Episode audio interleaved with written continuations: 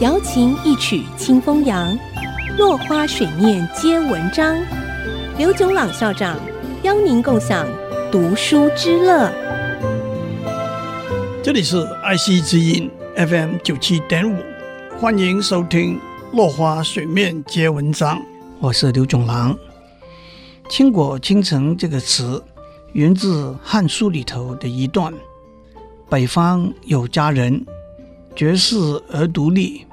一笑倾人城，再笑倾人国。”至于“倾”这个字，既可以作为倾倒在石榴裙下的解释，也可以做让城邦国家倾颓溃败的解释。《汉书》这段话。应该是用来描写中国古代周幽王宠爱的妃子褒姒。按照东周列国志的记载，褒姒不爱笑，平常喜欢听到撕裂绸帛的声音，这是十分奢侈的行为。为了逗褒姒笑，周幽王在烽火台上点燃了烽烟。烽火台是古时军事上用来通讯的工具。当皇帝有难的时候，会在烽火台上点起烽烟，各地的诸侯看见了烽烟，就得赶快派出军队来救驾。当周幽王点起烽烟，诸侯风尘仆仆地赶过来的时候，褒姒看到诸侯那副狼狈的样子，就大笑不停。这样玩弄了诸侯两三次，等到真的有敌人入侵的时候，周幽王点起烽火，诸侯以为他还是为了逗褒姒笑，都不来救驾。后来周幽王被杀，褒姒被俘虏，西周也变成东周，这就是周幽王烽火戏诸侯的故事。中国历史上还有好几位倾国倾城的绝世佳人的故事。商朝妲己。是一个美若天仙、能歌善舞的美人。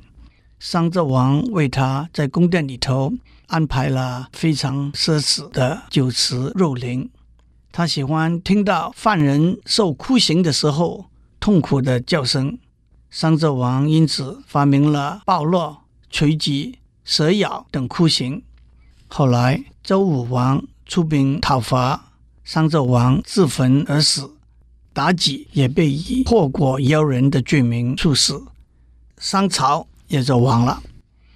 陈圆圆是明朝末年一位将军吴三桂的爱妾。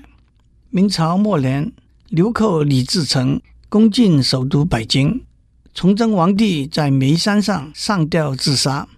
李自成到了北京之后，派人招降吴三桂。吴三桂本来决定投降。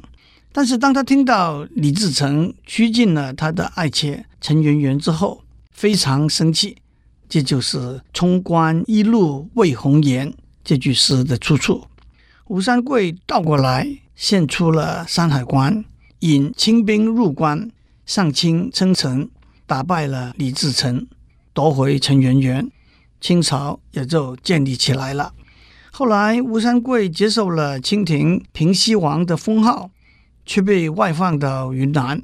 到了康熙的时候，康熙要消除藩王的职位，吴三桂从云南起兵反清，但是已经太迟了。最后他病死长沙，陈圆圆出家住在一个庙寺里头，后来投莲花池自尽了。诗人吴梅村写了一首长诗《圆圆曲》，描写陈圆圆的故事。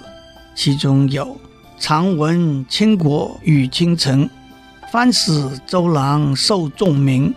妻子岂因官大计，英雄无奈事多情”这几句。